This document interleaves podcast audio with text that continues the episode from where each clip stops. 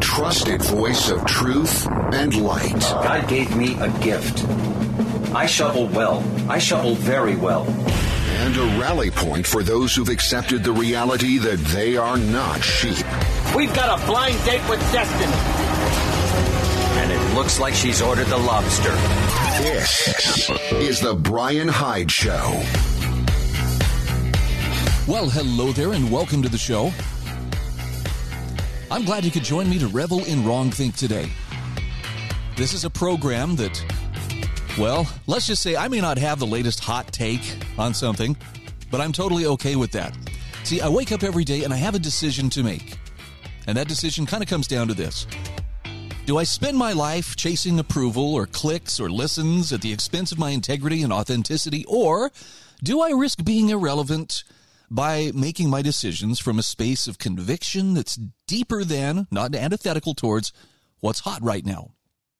So I'm okay with disappearing into oblivion if I'm doing it for the right reasons. I think I am, but my uh, my reasons are simply this: I'm here to encourage you to think clearly and independently about everything that's going on around us. Because I think there's more disinformation, I mean legit, real disinformation, being beamed at us 24 7 than at any other point in human history. Not just since the internet uh, you know, was, was, was created. So, my goal is to provide you with information that will cause you to think a little bit deeper about the issues and the principles that are at stake today without marching in lockstep and chanting in unison with you know a particular group and finding your identity in in the group I want you to find where your compass, your moral compass is pointing. That's something that you have to choose. I'm just here to help you uh, have the necessary resources to calibrate that compass. All right, hopefully that's not too confusing. At any rate, I'm, I'm so glad that you're here and, and part of my audience. I want to mention my sponsors who make this possible on a daily basis. They include Dixie Chiropractic, also HSLAmmo.com, sewingandquiltingcenter.com, MonticelloCollege.org, lifesavingfood.com, the Heather Turner team at Patriot Home Mortgage, and governyourcrypto.com. Well, man, there's there's a lot of crazy stuff going on. And and I, I say that every single day, and I mean it. I don't know if you've been paying attention to what's been happening in uh, Sri Lanka, but uh, Sri Lanka is completely out of fuel, and people are beginning to, well, they're beginning to come apart at the seams attacking their political leaders, stoning their political leaders, beating their political leaders. Sorry, I shouldn't laugh. That's not funny. The, sometimes I sometimes I think there are political leaders who have deliberately fomented the difficulties that we're seeing right now. And that uh, old saying, you know, that we're no more than nine meals away from civilization collapsing or, you know, the thin veneer of civilization being stripped away and, and real chaos, you know, being a part of our lives. I think that's actually pretty true based on what I'm seeing out of Sri Lanka. And it starts with they, they have very little access to fuel. Fuel is what powers their economy, just like it's what powers our economy. And, uh, we're headed towards some really interesting times. Now, that may sound gloomy. That may sound like, oh goodness, you know, do, do we all just go jump off a bridge somewhere because it's because because life is going to suck as we move forward? Okay, well, I I'm risking sounding weirder still, but my heart tells me our greatest times are still ahead of us. And I don't mean that uh, everything is just going to be easy, like fluffy clouds. We're just going to float along and everything is going to come to us without any effort. I think we really are facing, you know, a, a generational test, probably in the same vein of difficulty, if not even more difficult than, say, the American Revolution and the founding period, or the war between the states and the Reconstruction period that followed it or even the Great Depression and World War II. Those were all difficult times. In every, I, I use them as an example because we came through those things, and on the other side of them, things looked different. in some cases, things had improved for the better. In some cases, things were not as good. I'm thinking, especially the last time this this kind of a generational test was before us. But I believe that we are being handed an opportunity to be the kind of people that we were created to be. the individuals that we were created to be in it. And and I know this sounds lofty and not everybody's going to get it, and I'm okay with that. I, if if this makes me sound like an absolute nut to you, I'm I'm totally okay with that. I'm comfortable with being misunderstood. But I believe that we've been given an opportunity to become more refined than we are at this moment. And I think that kind of refining happens through difficulty, through tests, through intense pressure and, and heat you know, the same process by which diamonds are made. But it's all going to depend on how you and I approach things. And most importantly, are we doing things coming at it from a position of principle or are we doing doing this because we're coming at it from a position of fear or anger or hatred or something like that i'm advising make it something of principle make it something that uh, that actually matters even if you feel like well what i'm standing for is so small how could it possibly matter it matters because I don't think any of us fully appreciate the ripples that we send out into the world around us. We don't know how far our influence is going to reach. But I can promise you it does. It does make a difference. And that's why it's so important that we remain tethered to reality rather than just kind of floating along with whatever the crowd is doing at the moment, being carried, you know, downstream in time, you know, by the current. And that's hard. I don't think I uh, I've I believe I've paid very close attention for at least the last 30 years. At least I want to believe that I've I've you know tried to be up on what's happening and make sense of it and actively put in time to study and learn. But I've never seen a time where there is a greater effort to keep people deceived, to keep them anxious, to keep them ground down to where they just can't function. So I'm going to do my part with this little old microphone, I'm going to I'm going to encourage you to think and to be skeptical and don't just accept anything, but actually, you know, think about it, vet it, and make your decisions based on what's right for you, where your moral compass is pointing you. I know it sounds pretty lofty. Some people might even say, well, Bryan, sounds like you're just avoiding facing the truth. Well, pull up a chair. Let's let's move forward into the show, and uh, you can tell me if this is trying to avoid the truth or trying to seek out the truth in a forest of misinformation. Because I get the impression it's probably more of the latter. I'm going to start with uh, since it was a primary election day yesterday for many people across the country. I'm I'm going to start with the idea that uh, I know there were people who were very concerned. Well, is this, is this going to change things? And did we get the right people into the right places? And I've seen some cases where people were like, "Oh, good, you know, Rand Paul won his uh, primary in in Kentucky," and that probably is a good thing. I've also seen a lot of disappointment where people are saying, "Well, it's you know, why did any of this matter? We're still going to have the same old people. It looks like you know the establishment or." At least the existing order is still going to have the upper hand because the same people are going to be going back into those seats of power that are currently, you know, holding holding the levers of power.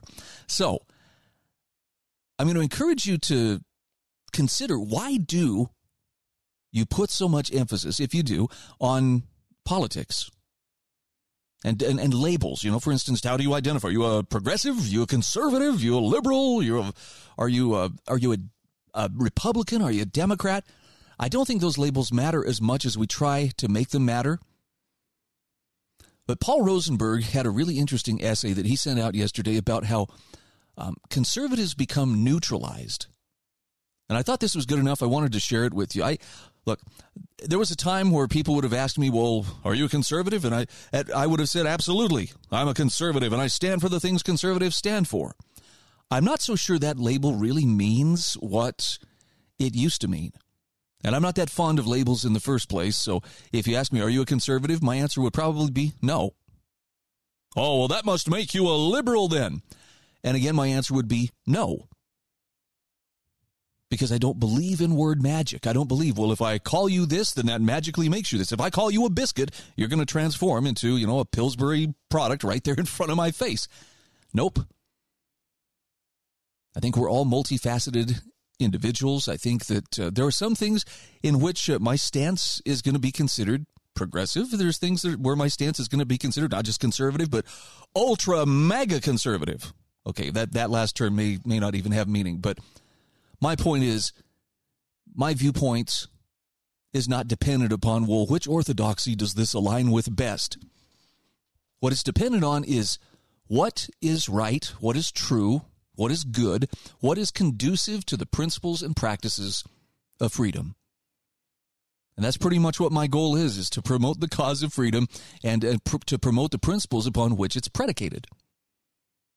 So if that's not, uh, you know, if that's not the kind of a turn off like a cold shower would be, well, make yourself comfortable. We've got some fun stuff to talk about. When we come back from the break, we're going to share with you Paul Rosenberg's article about how conservatives are neutralized. And I'm going to give you this spoiler. One of the things that works against conservatives is Generally, they play by the rules, which is not a bad thing, but they also tend to wait for permission to do things. They're waiting for someone to tell them, okay, you're fine, you can now be free.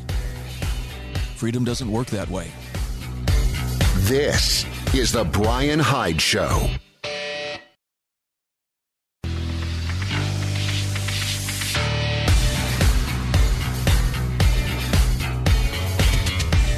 This is The Bryan Hyde Show. Hey, welcome back to the show. All right, let's jump right into this. How conservatives are neutralized. This is the latest essay from Paul Rosenberg. This one showed up in my email inbox yesterday. If you haven't subscribed to his Free Man's Perspective, I would really recommend it. I think if I were to look at uh, some of the most influential writers or thinkers who have, have influenced my own thinking, I'd have to put Paul Rosenberg up there near the top of the list, maybe at the top of the list in terms of how to approach not just politics, but life in general. This guy has a very clear take on things. There's also there's a gentleness about the way he does it that I think is is extremely effective and and far more grounded in in what being a good human being is about. It's not about dominating people and beating them into submission with your opinions. It's it's about speaking the truth with love without the need to win whatever exchange you're having. And I think that's that's the way we need to be going as individuals. I think you know, no matter what side you think you're on, that's a good way to approach it. So, how conservatives are neutral, neutralized? Paul Rosenberg says conservatives tend to be decent human beings and good neighbors. Now, there are exceptions, of course, but those cluster around people who use conservatism as a cover for their sins. So he says, I'm going to ignore those people for the rest of this post. Conservatives tend to focus on principles, on right and wrong, and this is generally a good thing, but it's a problem for rulers who want to use their power without being critiqued. So when a ruler behaves badly, some conservatives will fall away, but others will rise in opposition, and that opposition is often enough to make things difficult. So dealing with care enough to suffer for it conservatives, particularly in the U.S., that's a problem that rulers have to address because it disturbs their particular or their peculiar state of grace. So, efforts to debilitate conservatives have been rolled out one after another, and here are two classic gambits of this type. Number one is guilt. Guilt is the kryptonite of Western civilization. For reasons that he says I won't delve into today, suffice it to say that believers in Western values, of whom conservatives are among the last proud members, have always been vulnerable to accusations of sin. When they're accused of something nasty, they'll freeze in place and will generally back up. They'll waste their time and energy explaining why they're not guilty as charged. In other words, they go on the defensive, giving their opponents free space to get what they wanted. The second tactic is setting the bar too high. For whatever reasons, horror stories about what's about to happen spread like wildfire amongst conservatives. A new they're about to story seems to come along every week and it makes the rounds and then fades away, but the oceans of emotional energy are drained away with each iteration. And the problem goes beyond the immediate energy drain. It sets the I'll act if triggers that are never reached. So conservatives remain docile so long as things don't decay too rapidly. Now, he says the big trick played on conservatives is one that I'm going to examine more closely and even tie to a modern example. Now, I try not to do that, but this time it seems worth the risks. And he says the big, the big vulnerability of conservatives is their proclivity to believe in hidden good guys who are just about to ride into the rescue. Millions of decent and well meaning conservatives have latched onto one empty hope after another, only to end up right back where they started. But poorer in time, energy, and finances, while the destroyers of what they hold dear march on, barely opposed.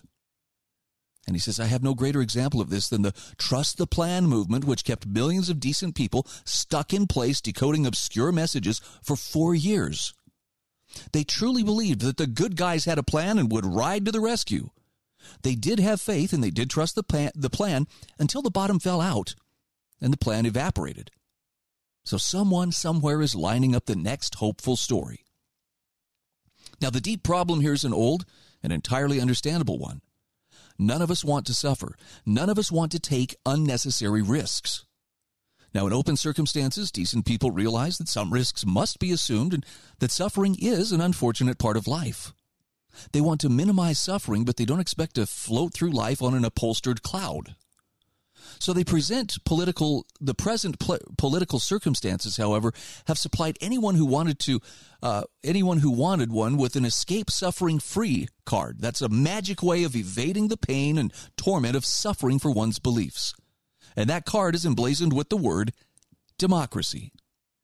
In the US, Canada, and Europe, elsewhere as well, people believe that their democracy is a wonderful, nigh magical system that balances forces and desires, delivering the best of all possible outcomes, at least over time. And the only obligation on their part is to vote hard enough or maybe to protest loud enough. So, in simple speech, the whole deal comes down to this. If you complain well enough, the system will handle everything and no suffering will be required of you.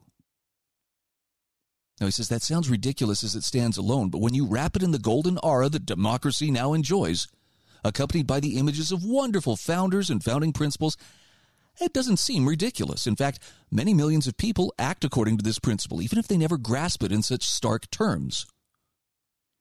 Well meaning conservatives then find it easy to believe that their nearly magic system must have spawned enough good guys to ride in and save the day, even though they've been AWOL for a very, very long time. He says believing this is far less risky than standing as full blown rebels and declaring that the system itself is broken or worse. Now, Paul Rosenberg says all of us, conservative or otherwise, must come face to face with a hard truth. He says it's our job to build what we want. Trusting a magical system to do it for us hasn't worked and it won't work. We have to construct the world we want without asking permission. Such permissions never really come, being contrary to the interests of anyone who might grant them. If we want a better world, then he says we, we must act. Yes, that can be scary. But we're presently in a downward spiral of tyranny precisely because people wanted to escape suffering. We can't. Now, hopefully, that doesn't give you a sense of, oh, it's hopeless. We're just going to suffer. I think Paul Rosenberg is dead on here. And, and, and I'll admit, this is something I would have pushed back on very hard even even as much as 20 years ago i would have said oh no no this is you know this is this sounds defeatist. But that's because i still believed. Yeah you know there, someone is going to come and rescue us. We have a man on horseback headed in our direction. He's going to have all the answers. We just gotta we just gotta bring him forth. I know for a lot of people trump was considered the man on horseback who would come and help make sense of it all. But there are a couple of truths that i think have to be acknowledged the first one, probably the most important one, is you will not avoid suffering. Suffering is a part of this existence. It's part of the natural laws that govern the world in which we live. Now, that doesn't mean you have to sit there and wallow in it. I mean, some people might be masochistic, they might enjoy it. But for most of us, suffering is something we try to actively avoid. I will be forever grateful to my good friend David Broadbent, who introduced me to the idea that there is legitimate pain in life. And one of the best examples I can think of legitimate pain would be when you're out there for a jog or out for a run, your muscles are aching, your lungs are burning. That's pain. But you're better for it when you have finished your workout. The pain that a person feels when they recognize they've done something wrong, they've, they've wronged another person, they've harmed another person. And they feel that pain of, oh, I've done something that I know I shouldn't have done. That's actually legitimate pain because it spurs us to improve and correct our course and do something better. So don't try to avoid legitimate pain. Just accept that it's a part of life and to the extent that you can, become comfortable with it, learn from it, and continue to move through it. It's a temporary place, but you're not going to avoid it. The people who try to avoid it find themselves essentially living as slaves. Here's the second truth, though. And this one is probably the one that, that scares people most of all. No one is coming to your rescue. I'm going to say it again. No one is coming to save you. Okay, let me walk that back. Jesus is coming, and he will save you. but politically, no, your, your man on horseback ain't going to make it. So that means you and I have got to step up, know who we are, know what we stand for, and to the best of our ability, work out the situation and try to provide the solutions that we can. It's a lot easier with God's help. I strongly recommend it. This is The Bryan Hyde Show.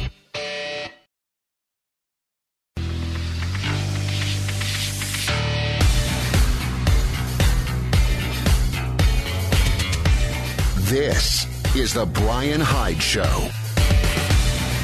Hey, welcome back to the show. Want to give a moment here to sewingandquiltingcenter.com. This, this is one of my fine sponsors. They do have a store in St. George, Utah, 779 South Bluff Street. Great news for any of my listeners in southern Utah, but even if you don't live in Utah, you might find it worth your time to uh, to get in touch with Sewing and Quilting Center. They have everything. I mean everything you need to make the most of your sewing, your quilting, your embroidery.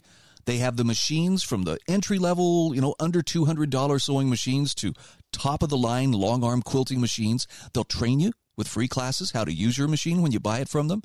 They'll service your machine. Even if you didn't buy your machine from them, they'll still provide excellent service for it. And they have all the supplies you need too. You want to talk about full service? It's all there in one place sewingandquiltingcenter.com. You know, a lot of politicians right now are very eager to use the atrocity in Buffalo, New York this past weekend to justify greater wholesale controls over the public. Thomas L. Knapp is uh, one of my favorite commentators. He has a solid take on the passing scene and on various issues, but he also does it with such conciseness. I wanted to share his latest commentary. This is from the William Lloyd Garrison Center for Libertarian Advocacy Journalism. The title of this piece is Suppressing Insane Ideas Doesn't Stop Insane Conduct.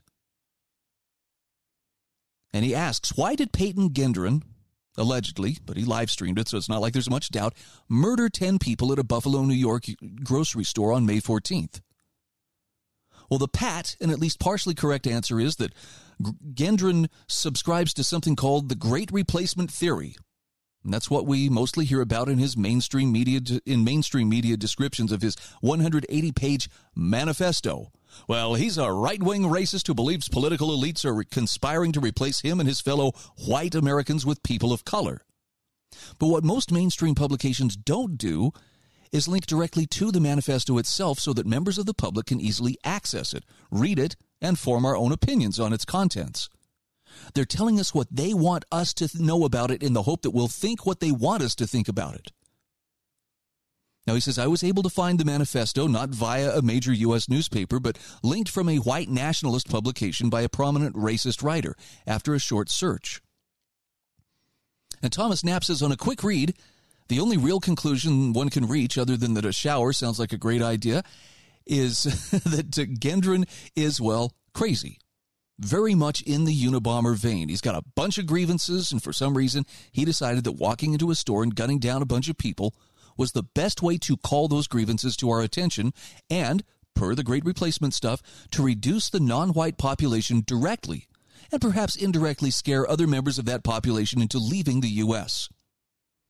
But he says there's more to Peyton Gendron and his grievances than the great replacement. For example, he describes himself as a mild moderate authoritarian left category, remember, politically, complaining that under conservatism, the natural environment is industrialized, pulverized, and commoditized. Now, some of his opinions fit comfortably into the 21st century's progressive mold. Mainstream media's reluctance to show us the whole sordid thing is self serving in that sense but it's also part and parcel of the notion that deplatforming crazy ideas reduces crazy conduct, particularly of the violent sort. Now, that notion has never worked out in practice. In fact, he says the opposite seems to be true. For example, The Weimar Republic made liberal use of anti hate speech and insult laws to suppress Adolf Hitler's Nazi party. And the Nazis used that attempted suppression to paint themselves as martyrs and to inspire their base to action. So, attempting to suppress uh, Gendron's uh, manifesto doesn't stop those who want to read it because they'll likely agree with it from finding it. It just makes it harder for the rest of us to engage his terrible ideas and steer the impressionable away from them with better arguments. Again, this is from Thomas L. Knapp from the William Lloyd Garrison Center for Libertarian Advocacy Journalism. I think he's right.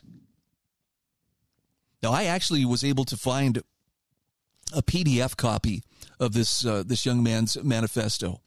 And I have not read through all 180 pages. I've skimmed it. I've read enough of it. I agree with uh, with uh, Thomas Knapp. By the way, you do you feel like you want to take a shower after reading it. Um, th- this is not the work of a of a healthy mind. But uh, he very clearly states, you know, where he's coming from. You know, it's it's it's definitely Unabomber level, you know, focus on this is what has to happen and here's why. But the way that the media is portraying this, you know, it just seems like, hmm. Suppressing this is is not going to prevent somebody who is bent on, you know, acting out in a violent way. And it's it's a I, I mean, as I read this, I was a little bit nervous because it's like, man, he's he's written this thing almost like an instruction manual for here's how you can gear up and here's how you can train and here's how you can plan, you know, to carry out a mass shooting of your own you definitely get the vibe that he's either showing off, look at how clever I am, or, or he's uh, trying to provide a bit of a blueprint for someone else to build upon. I mean, he himself, the, the shooter in uh, the Buffalo, New York massacre, he re- references the New Zealand mosque shooter who did some very similar things, right down to live streaming, you know, his, his killing spree. But I agree with Thomas Knapp, you know, suppressing that idea or suppressing the expression of those ideas, that's not going to prevent these people from acting out.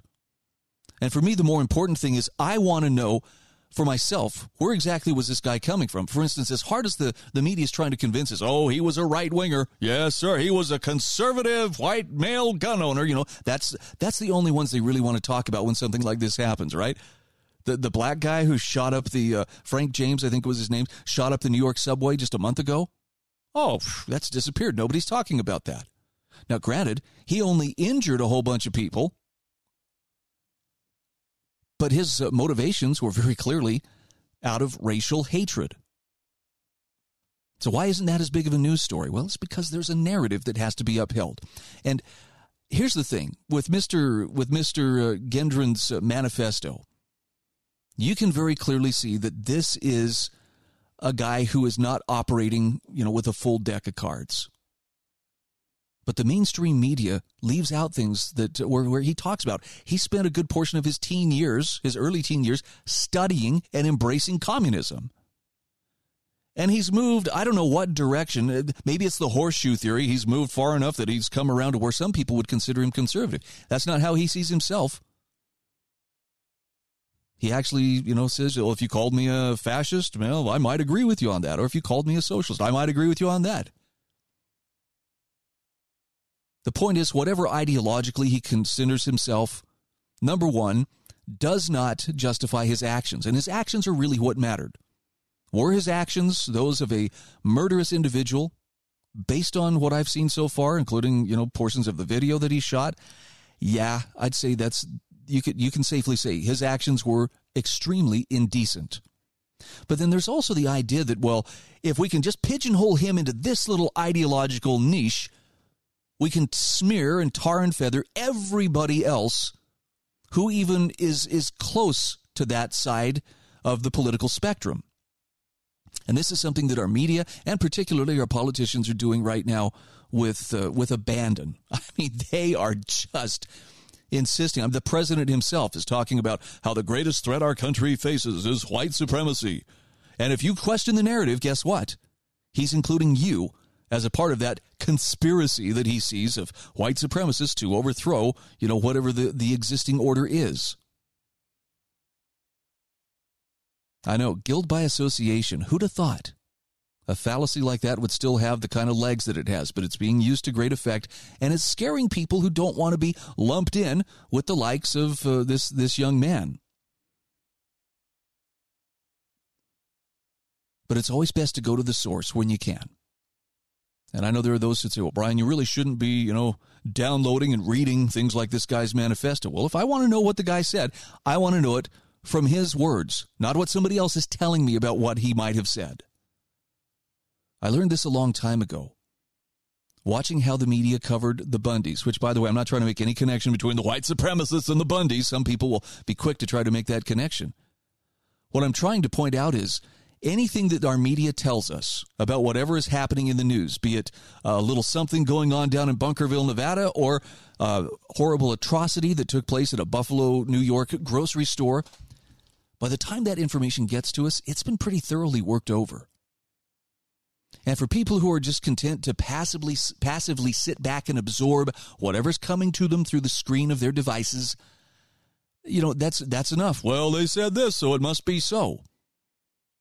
If you can go to the source, you're going to get a much more complete picture. That doesn't mean that you're necessarily going to agree with or suddenly understand, "Oh, yeah, well now it makes sense. I can see why he did what he did. That's that's totally justified." No. But you get a much better perspective when you go to the source rather than waiting for someone else to tell you what it all means. Here's the bigger question though, do you trust yourself to make those kind of judgments, to make those kind of assessments? And if the answer is no, I really don't, then get to work on improving your comprehension and your ability to judge error from truth. This is The Bryan Hyde Show.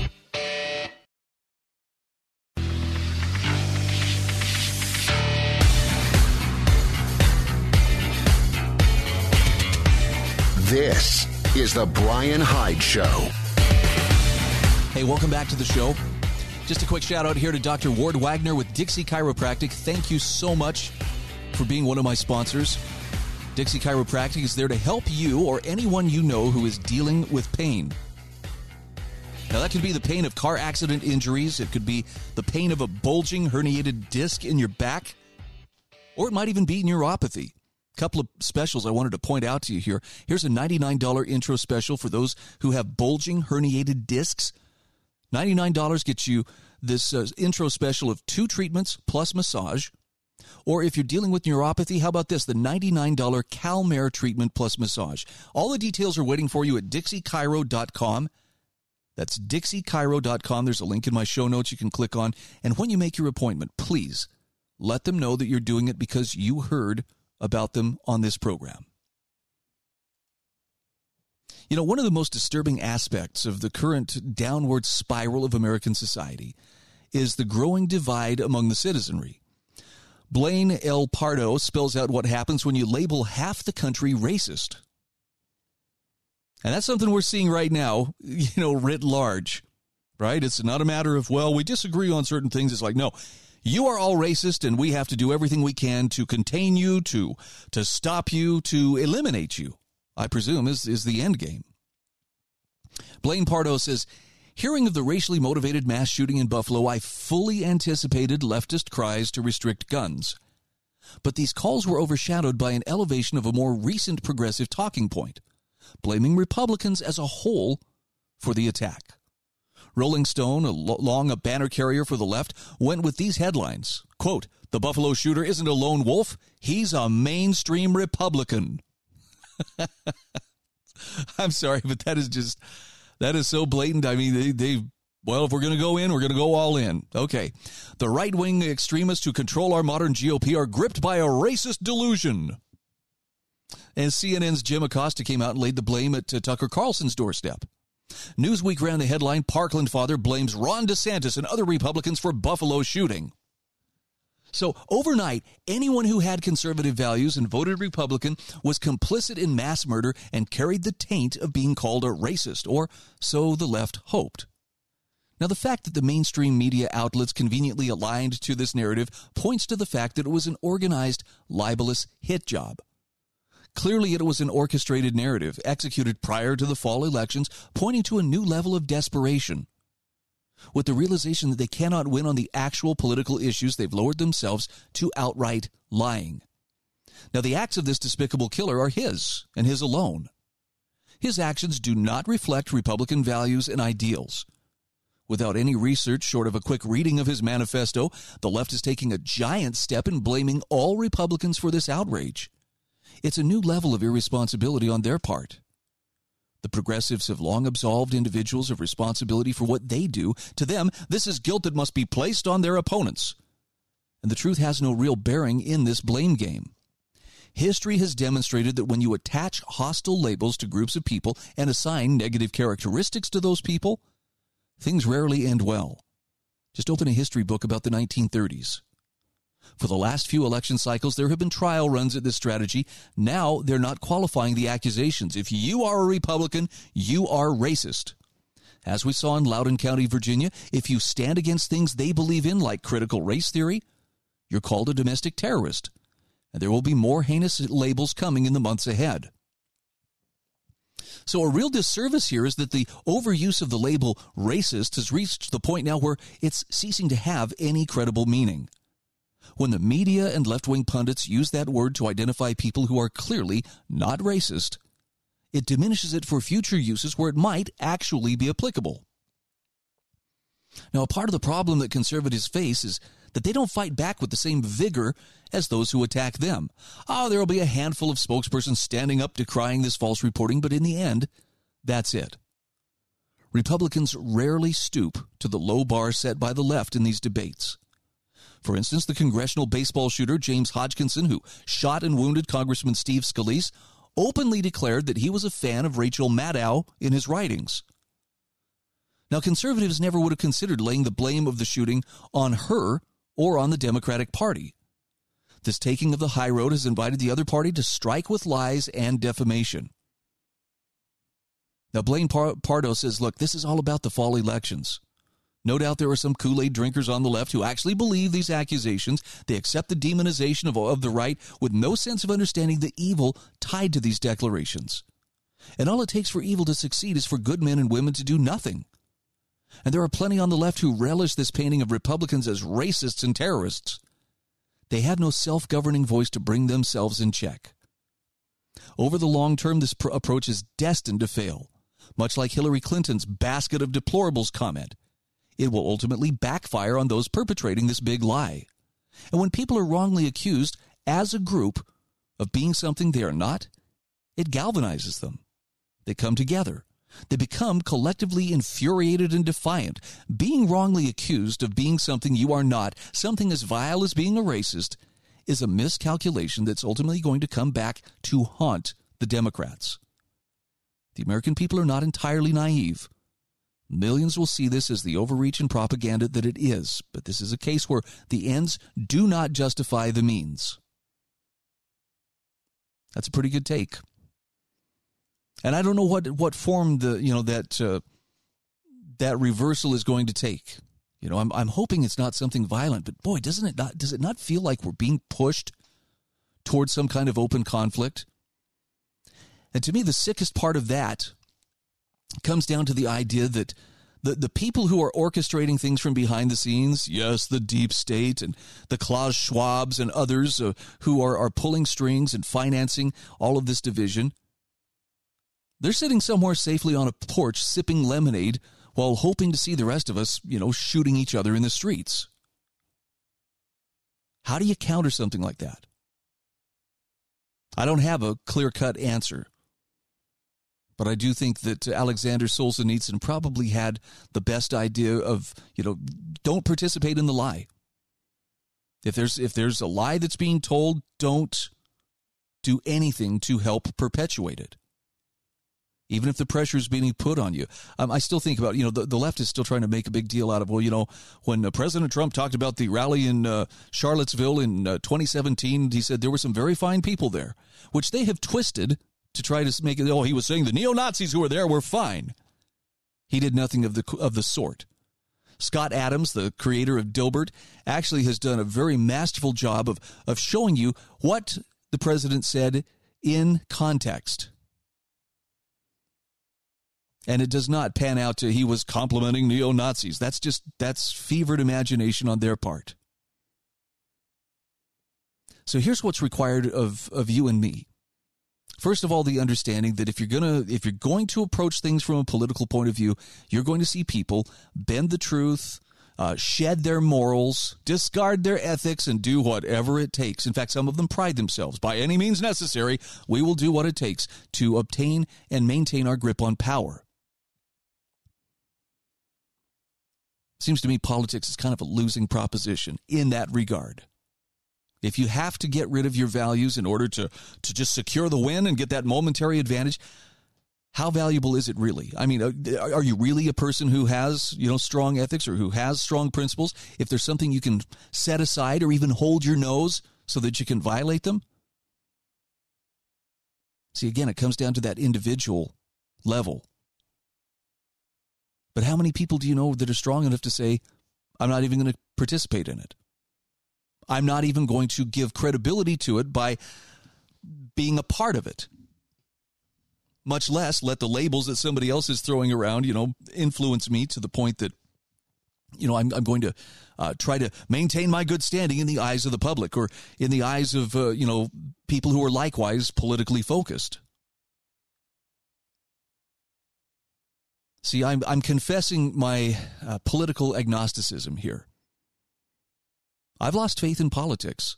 I know there are some good people out there who are doing what I think is the best job they can do to try to provide friction against that uh, grinding wheel of Leviathan that is trying to assimilate as many aspects of our lives as possible. And I'm grateful for them doing that.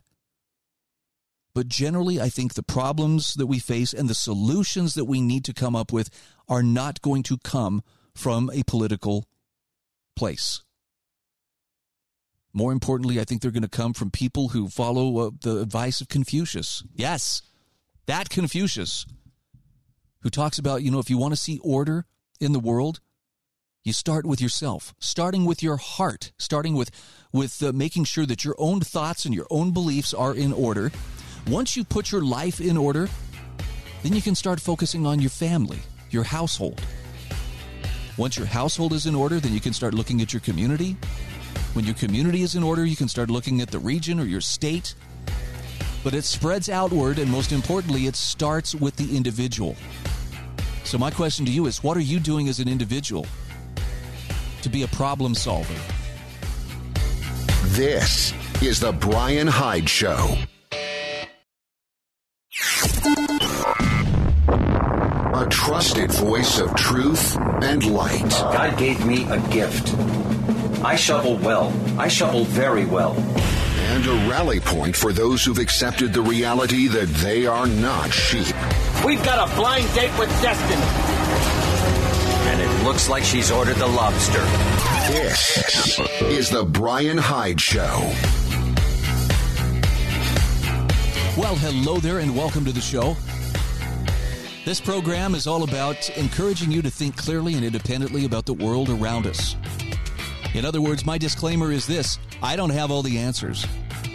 I'm not smart, I'm not rich, I'm not good looking, Frankly, I myself am wondering what the heck I'm doing here sitting behind this microphone talking to people.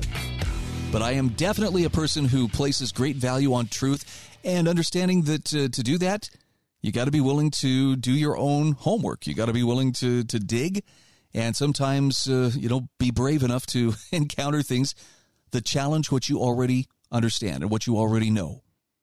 So if that's the kind of courage that you're bringing to the table, then by all means, make yourself comfortable Come and revel in wrong think and let's see if we can learn a thing or two together. Again, it's not about you having to agree with me, but I'm going to do my best to offer you some insights on what's going on around us that if they don't convince you that this is uh, this is the proper way to see things, at the very least will give you a broader perspective from which to size up what's going on all around us. Our program is brought to you in part by lifesavingfood.com. I've talked for years about the importance of food storage, emergency preparedness, self-reliance, Life saving food is one of those ways that you can do this. They not only have great shelf stable, like 25 year shelf life food storage available in big or small packages, whatever it is that you find yourself in need of, but they also have wonderful self reliance packages, including ways to purify your water, ways to, to cook your food, alternative means of cooking. It's all about having options. If you want to make sure you have options in case things get a little bit uh, tricky, like for instance, they're getting in Sri Lanka at the moment, lifesavingfood.com would be a great place to start. Well, for all the posturing from the president on down, there is no data supporting the threat of white supremacy that is being blasted at us nonstop. In fact, uh, one of the things I guess the memo went out over over the last couple of days about, well, you know, anybody who talks about uh, great replacement theory, and and the simplest form I've heard of this is that okay, one of the things that uh, the Biden administration seems to be very fond of is allowing people unfettered uh, access to this country via our southern border, and then taking those uh, those undocumented immigrants, I could say illegal aliens, but you get the picture and basically busing them all over the country, distributing them to different cities. And I think that there is purpose behind that, and probably a good portion of that purpose is we're trying to get voters in place to make sure that we have the numbers so we don't have to work so hard to steal like we did in the last election. Oops, was that the out loud part? But every time you hear them talk about, well, you know, if, if, if people are espousing this great replacement theory, well, that's nothing more than a racist theory. This is what the headlines have been saying here lately. Before we go to Julie Kelly's article about uh, how no data supports the threat of white supremacy, I want to play for you a few dangerous demagogues, notable because these are all coming from the political left, talking about great replacement theory. theory.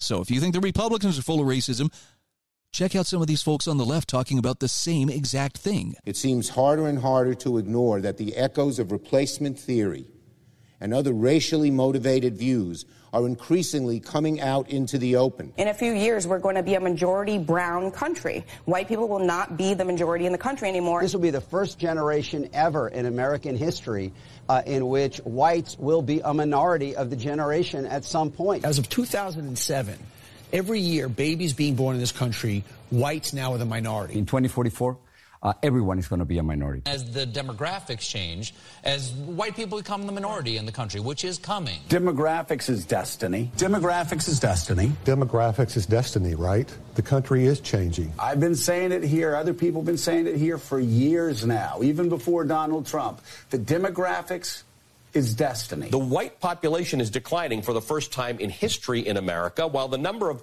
multiracial Americans have more than doubled. So we live in a country where the demographics are changing. It's becoming less white.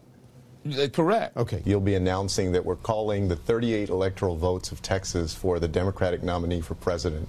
It's changing. It's going to become a purple state and then a blue state because of the demographics, because of the population growth. The growth in Texas has been almost entirely driven by non-white population growth, mostly by Hispanic and Latino population growth. The idea that um, you know whites will will not be the majority, I mean that's it's an exciting transformation of the country. It's an exciting evolution uh, and you know progress of our country in many different ways. The white population is declining.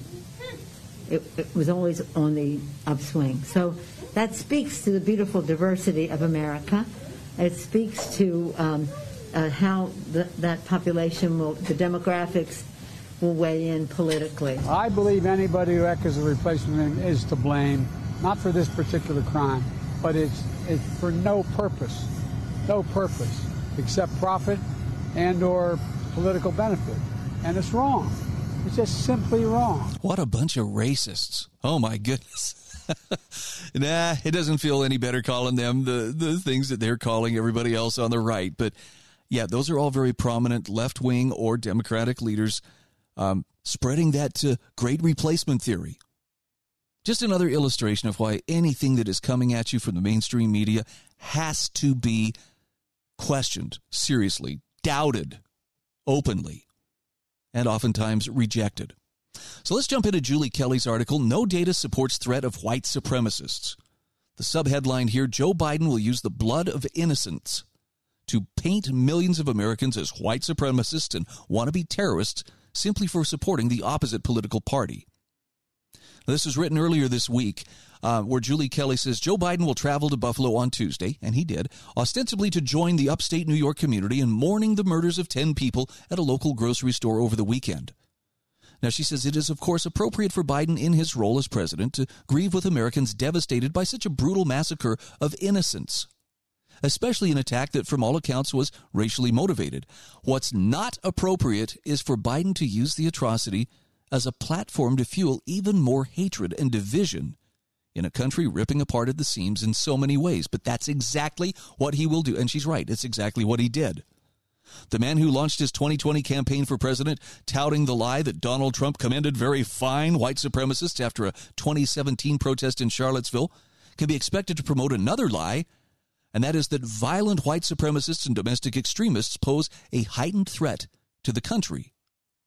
Now, that tired mantra remains an animating feature of the Biden regime.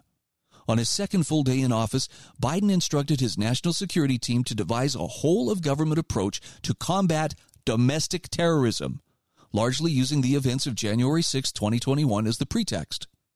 White House Press Secretary Jen Psaki promised a fact based analysis upon which we can shape policy when she announced that initiative on January 22nd of 2021.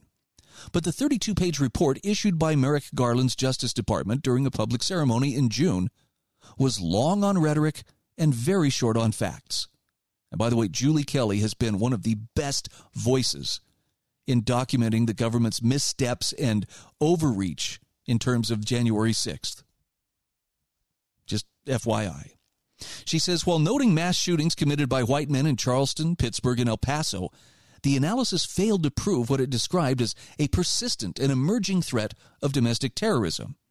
Now, the authors also claimed the victims of the U.S. Capitol joined the tragic history of American terror attacks, including the 1995 Oklahoma City bombing, which killed 168 people, including children.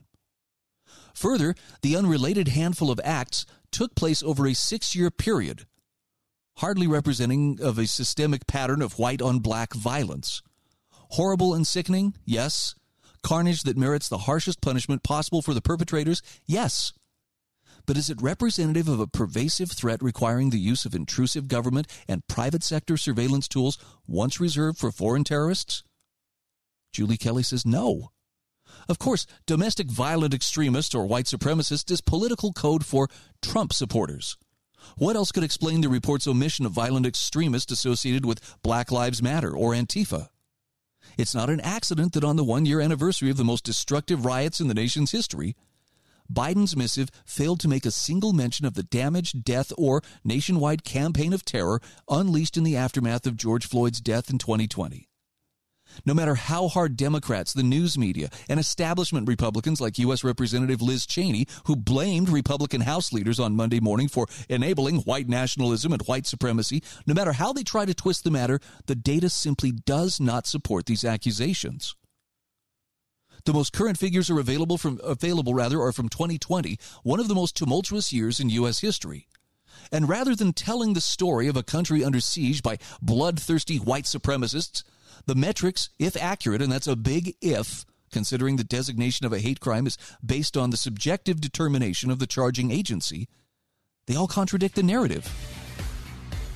With more than 15,000 local law enforcement agencies reporting, the FBI tallied 8,263 hate crimes for in, hate crime incidents rather for 2020.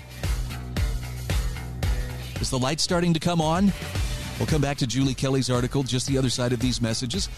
Please stay with us.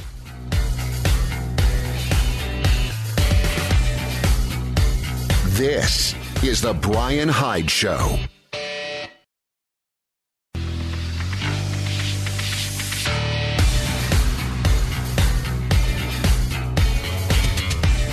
This is the Bryan Hyde Show. Hey, welcome back to the show. I'm sharing with you an article from Julie Kelly. This is from AmericanGreatness.com or amgreatness.com. No data supports the threat of white supremacists, which it turns out is now kind of a code word, at least for the president and his administration and many within the media and on the political left, for anyone who isn't in lockstep with them. That's kind of convenient, isn't it? Right? We can we can safely uh, dispense with half the country, or at least half the country that doesn't agree with their agenda. Why? Because they're all racists.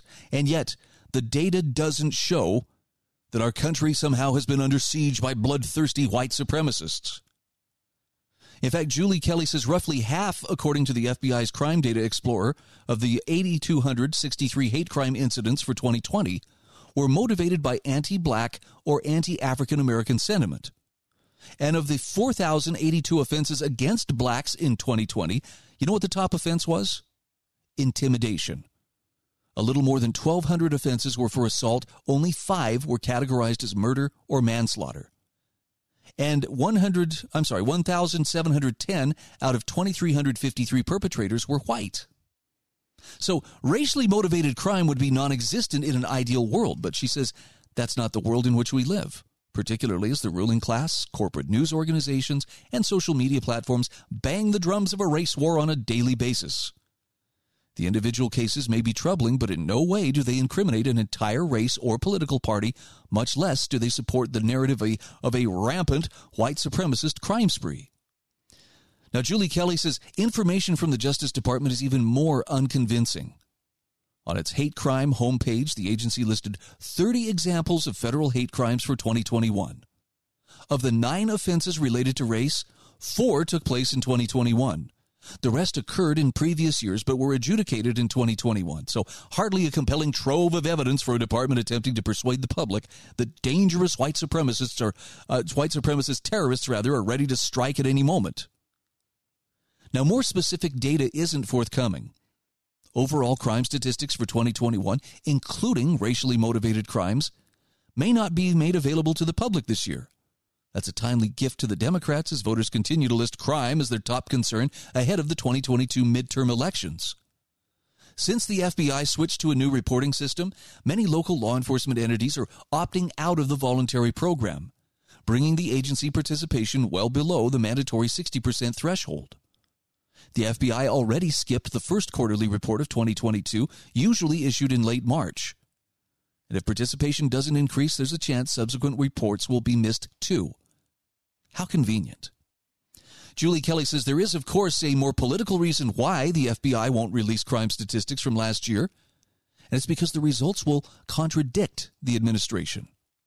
According to an independent analysis of three dozen police departments, hate crimes rose by 39% in the nation's largest cities in 2021, with the top 10 metropolitan areas reporting a staggering 54% increase over 2020. But hold on to your hat. That rise is due to a huge uptick in hate crimes against Asians and Jews.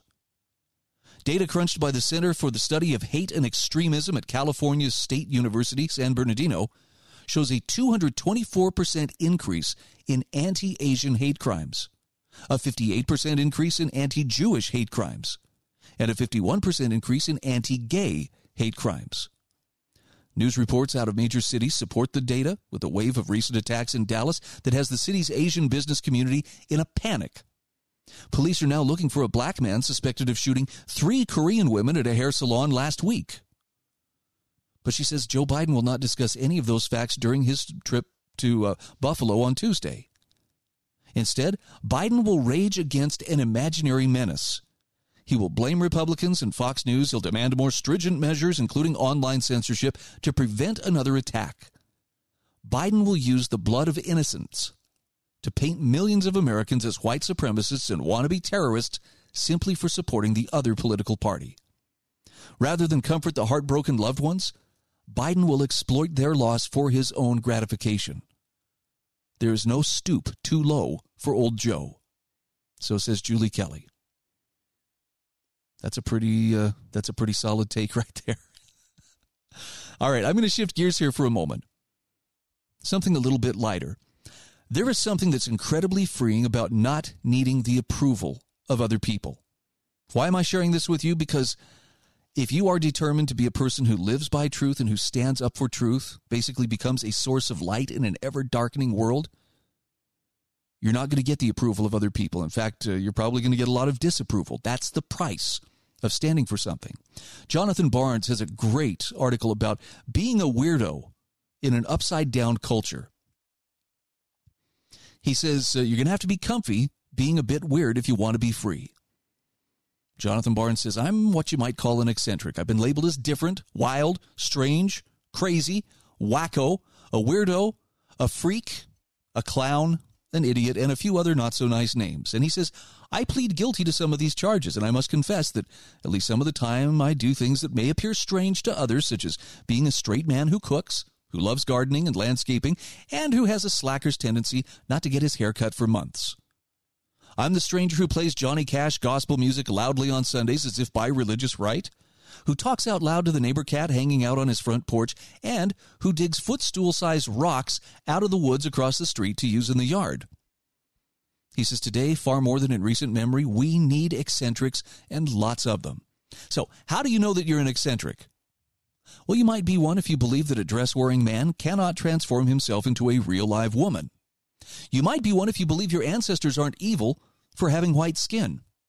And you also might be one if you think your parents were good people or that U.S. troops going on foreign ventures hurts the little guy and our own country. Jonathan Barnes says eccentric cranks weirdly insist that it's criminal to allow millions of illegal workers to be imported to steal the rightful jobs of American citizens, saving some rich employers money while drastically depressing workers' wages overall and making it harder for many Americans just to get by. Such eccentrics demand that citizens have a right to be protected from this evil, which they insist could be defeated by a government that enforces its immigration laws. In essence, if you are what was once a normal person, you are now an eccentric. Because these days, the obvious commonsensical things that we all used to know are no longer commonly understood. Now, he says, Me? I don't have a problem with being thought of as an oddball. I figure it comes with the territory as I'm a loner anyway. But many of my countrymen don't feel as comfortable going against the grain, largely because they have steady jobs and fear being fired for their views. Tough luck, lads and lassies. You're going to have to get comfy with being a bit weird if you want to be free. You're going to have to go against the grain and speak up in opposition to the party line, presenting the argument in such a way that others can understand the real truth. He has a great quote here from John Stuart Mill on these eccentrics and society's need for them in his 1859 work on liberty. Quote, in this age, the mere example of nonconformity, the mere refusal to bend the knee to custom, is itself a service. Precisely because the tyranny of opinion is such as to make eccentricity a reproach, it is desirable in order to break through that tyranny that people should be eccentric. eccentric. Eccentricity has always abounded when and where strength of character has abounded. And the amount of eccentricity in a society has generally been proportional to the amount of genius, mental vigor, and moral courage which it contained. That so few now dare to be eccentric marks the chief danger of the time. End quote. That's, that is such a great quote. Jonathan Barnes says to dispel any doubt in those inclined to take my advice and as an encouraging reminder of their worth, I have an affirmation Please repeat after me. I'm not a domestic terrorist, nor am I a hater. I'm a truth telling, freedom loving, lovable, old eccentric. And he says, nowadays, the biggest weirdos of all are those with the nerve to tell the truth out loud. I think he's right.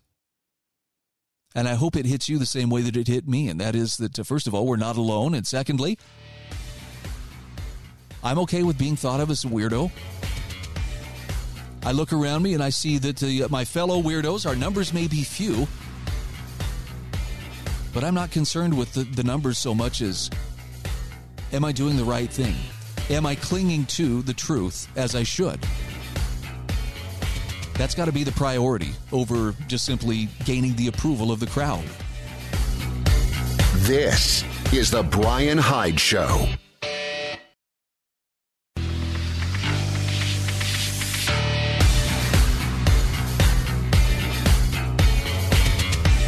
This is The Bryan Hyde Show.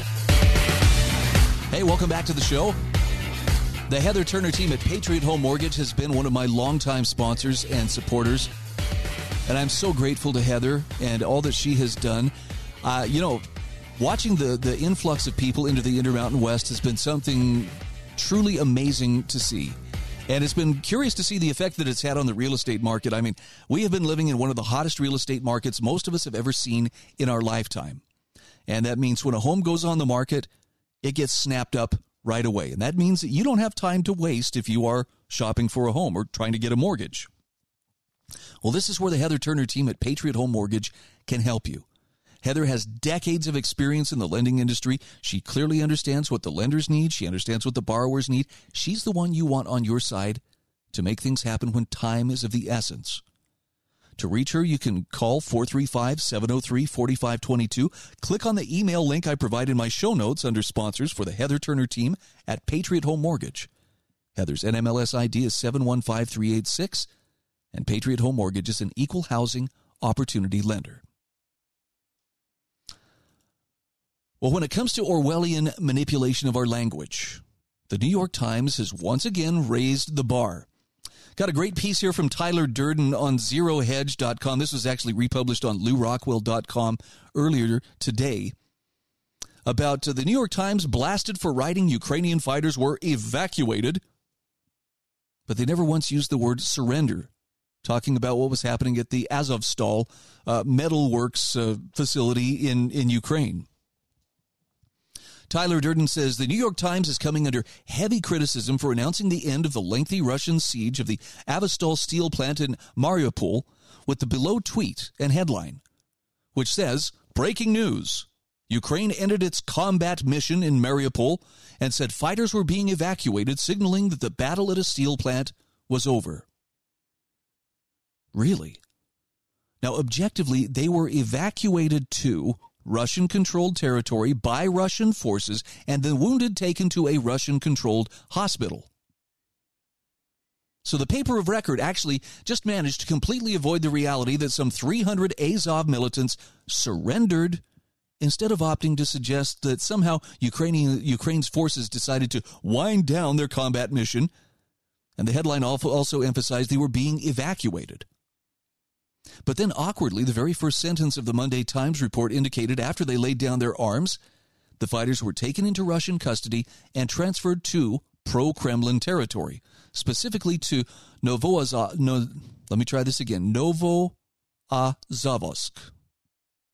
Wow, in the Donetsk People's Republic. So again, they were evacuated, in quotation marks, by their Russian enemies who've captured them. Some nice spin there, New York Times, but uh, I think you've been called on it.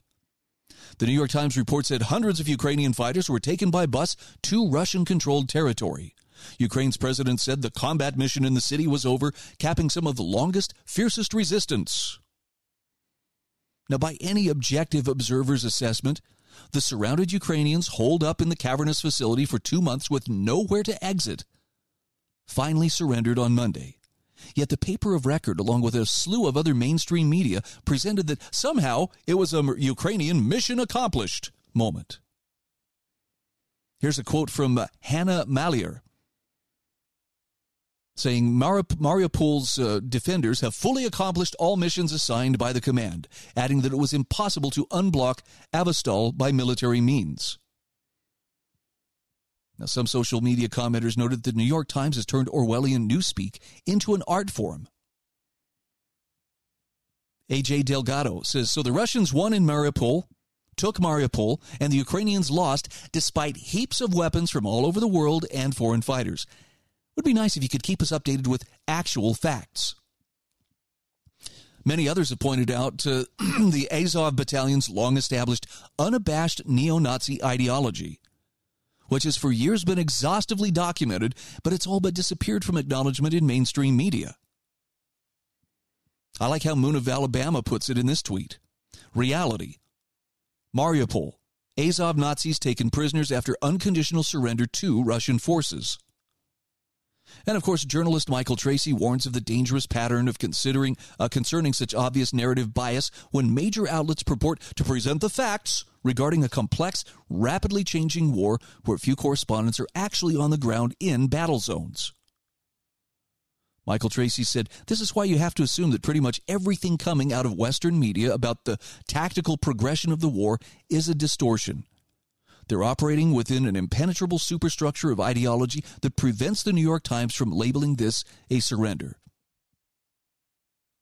Now, I get this is kind of a touchy subject for a lot of people, especially people who are right now very deep in the grip of fear over Russia and all things Russian. The fact that I'm saying, well, you know what, uh, in this case, the New York Times is lying out of their, you know, nether regions to to try to portray this as somehow this is a positive thing and yes why you know they've declared a victory and gone home is what's happened here when that's clearly not the case Okay, I'm not taking sides. I'm not cheering on the Russian troops. I'm not cheering on the Ukrainian troops either. What? You're not standing with Ukraine? That's right. I'm not. It's not my circus. It's not my monkeys. I feel deep sympathy for the people who are caught in the middle in this conflict, and there are a lot of innocent people who are suffering greatly as a result of this military conflict. But I'm also very keenly aware that with this military conquest and with this military action, which is, is being actively egged on and escalated by the West, by our friends in NATO. yeah, I'm I'm not uh, I'm not going to be a supporter for any of those things. Uh, who was it? I think it was the Libertarian Party in New Hampshire. Tweeted this a couple of days ago. I guess it was yesterday. NATO exists to manage the risks created by its existence. Let me read that one more time. NATO exists to manage the risks created by its existence. And I know there are people who are very heavily invested in the idea, but we're the good guys. We are the good guys. Or good or bad, when our troops are in harm's way or when our, you know, allies are in harm's way, we have a duty to shut up and go along with it. Now, I reject that. I'm not giving aid and comfort to the enemy, and I'm not going to pretend that what NATO is doing is somehow in my best interest. No matter how many American advisors or how much support, you know, Congress may be happening to send to them. Not going to do it. I do see this as a as a very solid opportunity to point out how the truth can be manipulated, the the subtlety, the sophistry with which the New York Times goes about reporting this. I mean, for crying out loud. Ukraine ended its combat mission in Mariupol and said fighters were being evacuated, signaling the battle at a steel plant was over. I mean, if all you do is read the headlines or just look at the tweet and, oh, well, it looks like that resolved well and good for them. But it doesn't begin to tell the real story, which is that after a couple of months of being under siege, they surrendered to Russian forces and were taken into custody. I've seen pictures and I've seen video of some of the people that were taken into custody, and I'll tell you there there are some very unhappy faces, and it's not because well they were just defending their homeland against Russian aggression. The unhappy faces I'm seeing are the faces of people who have had since 2014 to essentially go on a rampage against the Russian speaking people in this uh, breakaway region or this this region seeking independence from Ukraine and who have been absolutely horrific and committed numerous atrocities. Now, does that mean the Russians are good and right in everything they do? Not at all. But it does mean that some people who've behaved in absolutely animalistic ways on the Ukrainian side are very likely going to face justice for, for what they've done. Doesn't it suck that we can't really point to, well, who are the good guys in this? Near as I can tell, there really are no good guys. And that goes far beyond just the Russians and the Ukrainians. Uh, I should say the Russian and Ukrainian governments. To the extent that NATO is getting involved, to the extent that NATO is, is supplying more and more weapons and trying to enlarge and further encourage and drag out this conflict, they're not the good guys either. The fact that they're doing it with your tax dollars and my tax dollars, that doesn't mean that you and I have a dog in this fight either. That just means we're being fleeced to to help perpetuate atrocities being committed on the other side of the world. How does this all shake out? I don't know. But I'll tell you right now, I'm I'm very concerned with the direction that it's going because I think I think there is a degree of hubris and malevolence in most of the political leaders that they would be more than willing to go ahead and start World War III, including a nuclear exchange for the sake of covering up their crimes, especially of these last couple of years, in relation to COVID, vaccines, lockdowns, etc. You have to admit, it does a marvelous job of keeping our attention off the leadership and on, you know, their purported bad guys. I'm just asking you to consider if there might be something we're missing here. This is The Bryan Hyde Show.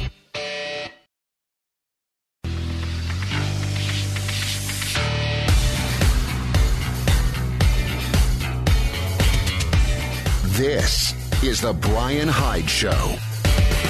Once again, thanks for being a part of my growing audience of wrong thinkers.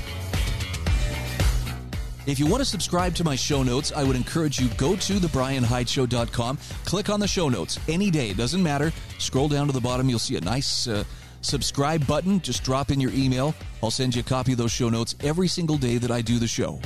Also, want to thank HSLAmmo.com for being one of my sponsors. Spencer Worthington is one of the finest human beings that I know. He is the founder and director of HSL Ammo.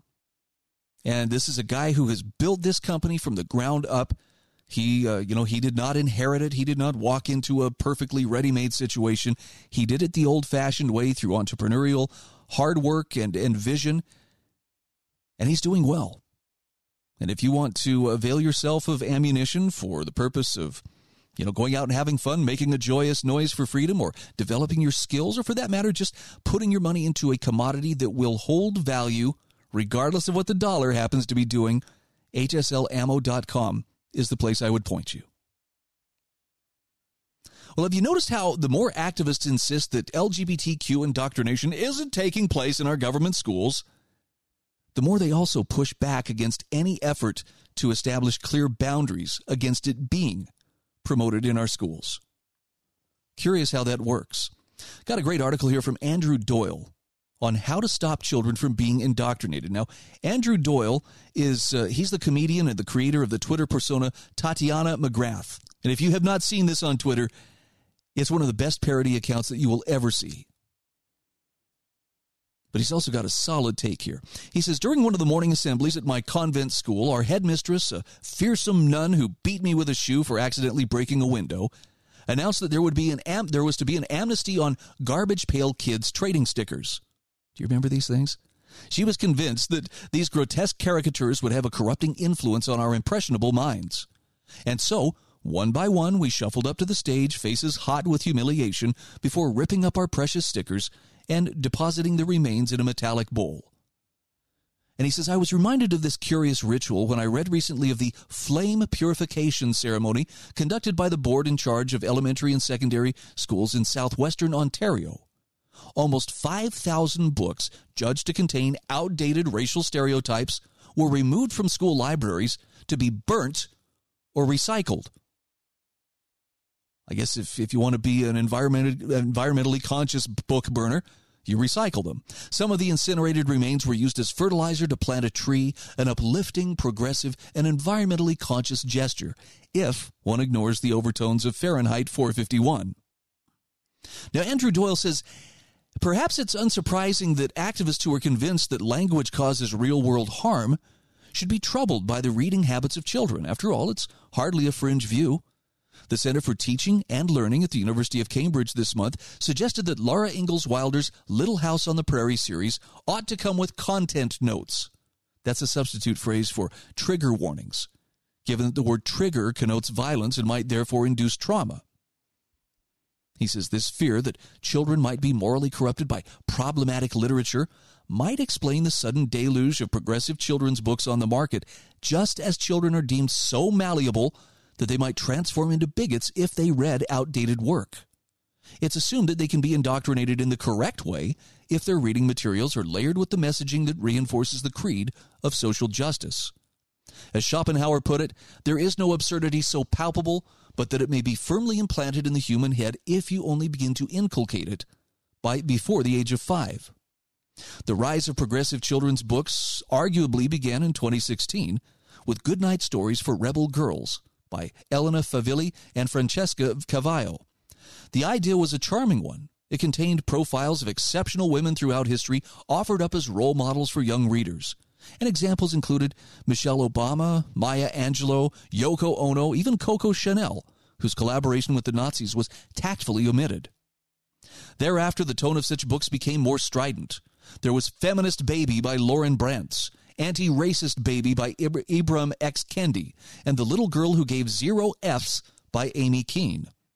All of a sudden, highly dubious ideological positions were being represented as uncontested truth to very young children. Nor was this confined to America. Last summer, the National Education Union, the largest teaching union in the United Kingdom, claimed there was an urgent need to decolonize every subject and every stage of the school curricula and called for activist training for teachers. But it's not simply a matter of race. Books aimed at toddlers which advance the idea that they have a gendered soul are also being promoted by activist teachers and authors. For instance, Who Are You? The Kid's Guide to Gender Identity by Brooke Pessin Whedbee is marketed for children as young as three and introduces them to identity categories well beyond the comprehension of most adults, including genderqueer, non binary, bigender, and two spirit. Or consider the following claim from It Feels Good to Be Yourself, a book about gender identity by Theresa Thorn, next to an illustration of a newborn baby. Quote, See, when you were born, you couldn't tell people who you were or how you felt. They looked at you and made a guess. Maybe they got it right, maybe they got it wrong. So Thorn, it seems, wants children to believe that for years, midwives and obstet- obstetricians have simply been flipping a coin and randomly assigning male or female on birth certificates. Now, Andrew Doyle says this is, of course, palpably absurd. And yet it would be wrong-headed to call for such books to be censored or banned.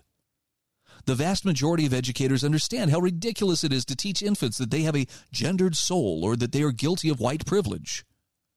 Last year, the Arizona Department of Education released an equity toolkit, which claimed that even babies as young as three months old are capable of racial prejudice. Now, he says, I remain unconvinced that any of this has much of an effect. As one teacher recent, recently said to him, teachers are more prone to fashionable nonsense than pupils. Trust the kids. They know BS when they see it. But what of the younger ones? Those who tend to accept and repeat the mantras of their elders. Andrew Doyle says it's unlikely to be a coincidence that the emergence of such activism in the classroom has brought with it a sudden rise of young people identifying as non binary or transgender. Now, some of these children will doubtless be suffering from a form of gender dysphoria, but most will find such confusions resolved through the natural process of puberty. When children as young as three and four are coming out as trans, are we not right to be suspicious that adult influence has played a role? As trans YouTuber Blair White said, a transgender three year old is like a vegan cat. We all know who's making the lifestyle choices. Few parents have grasped the significance of these developments, largely because these attempts at indoctrination have been couched in progressive terminology. One exception is Wales, where the government is currently being sued by more than 5,000 parents and grandparents over their decision to make compulsory the teaching of gender identity and sexual attraction to kids as young as three. The government has apparently adopted Stonewall's misinterpretation of the Equality Act and have accordingly substituted gender identity for gender reassignment in its equality and diversity policy. Now, it may be that the Welsh government is breaking the law. Section 406 of the Education Act of 1996 prohibits the promotion of partisan political views in the teaching of any subject. And this applies to not only political belief systems like Marxism, but also ideological frameworks like critical race theory. In October 2020, the Equalities Minister, Kemi Badenoch, addressed Parliament to clarify the government's position. She said, We do not want to see teachers teaching their white pupils about white privilege and inherited racial guilt. And let me be clear any school which teaches these elements of critical race theory as fact, or which promotes partisan political views such as defunding the police without offering a balanced treatment of opposing views, is breaking the law. If she's right, it's difficult to see how the teaching of gender identity ideology as undisputed truth could be exempt from these legal requirements. Now, he says it remains to be seen whether current and future legal challenges make any difference. In the meantime, criticism and mockery are by far our best defense. Take the recent controversy regarding the success of Matt Walsh's new book, Johnny the Walrus. It tells the story of Johnny, a boy who enjoys pretending to be a walrus by using spoons as tusks. The online community mobilizes and tells him he must either choose between being a walrus or being a human, and he cannot be both. In response, hysterical staff at Amazon held a meeting to discuss the trauma the book had caused. Executives are even heard strategizing about how to demote the title on their website to limit potential sales. So, no books were burnt, but the underlying rationale was the same namely that indoctrination of the young is always a temptation for those whose ideas would not withstand adult scrutiny. But as Walsh's book proves, the idea that small children are in any way interested in intersectional activism is inherently funny, and mockery is always the best way to expose the falsehoods of powerful elites. Andrew Doyle says if there's one thing the high priests of this new religion cannot bear, it is the sound of laughter. I would have to agree. And I'm not talking about we should be looking for every opportunity to mock and ridicule people who think differently than we do. I do think that uh, maintaining a sense of humor, though, is helpful and keeping a sense of perspective as well. And I think humor is far more helpful than anger or hatred. Now, your, mi- your mileage may vary, but for what it's worth, that's my take. This is The Bryan Hyde Show.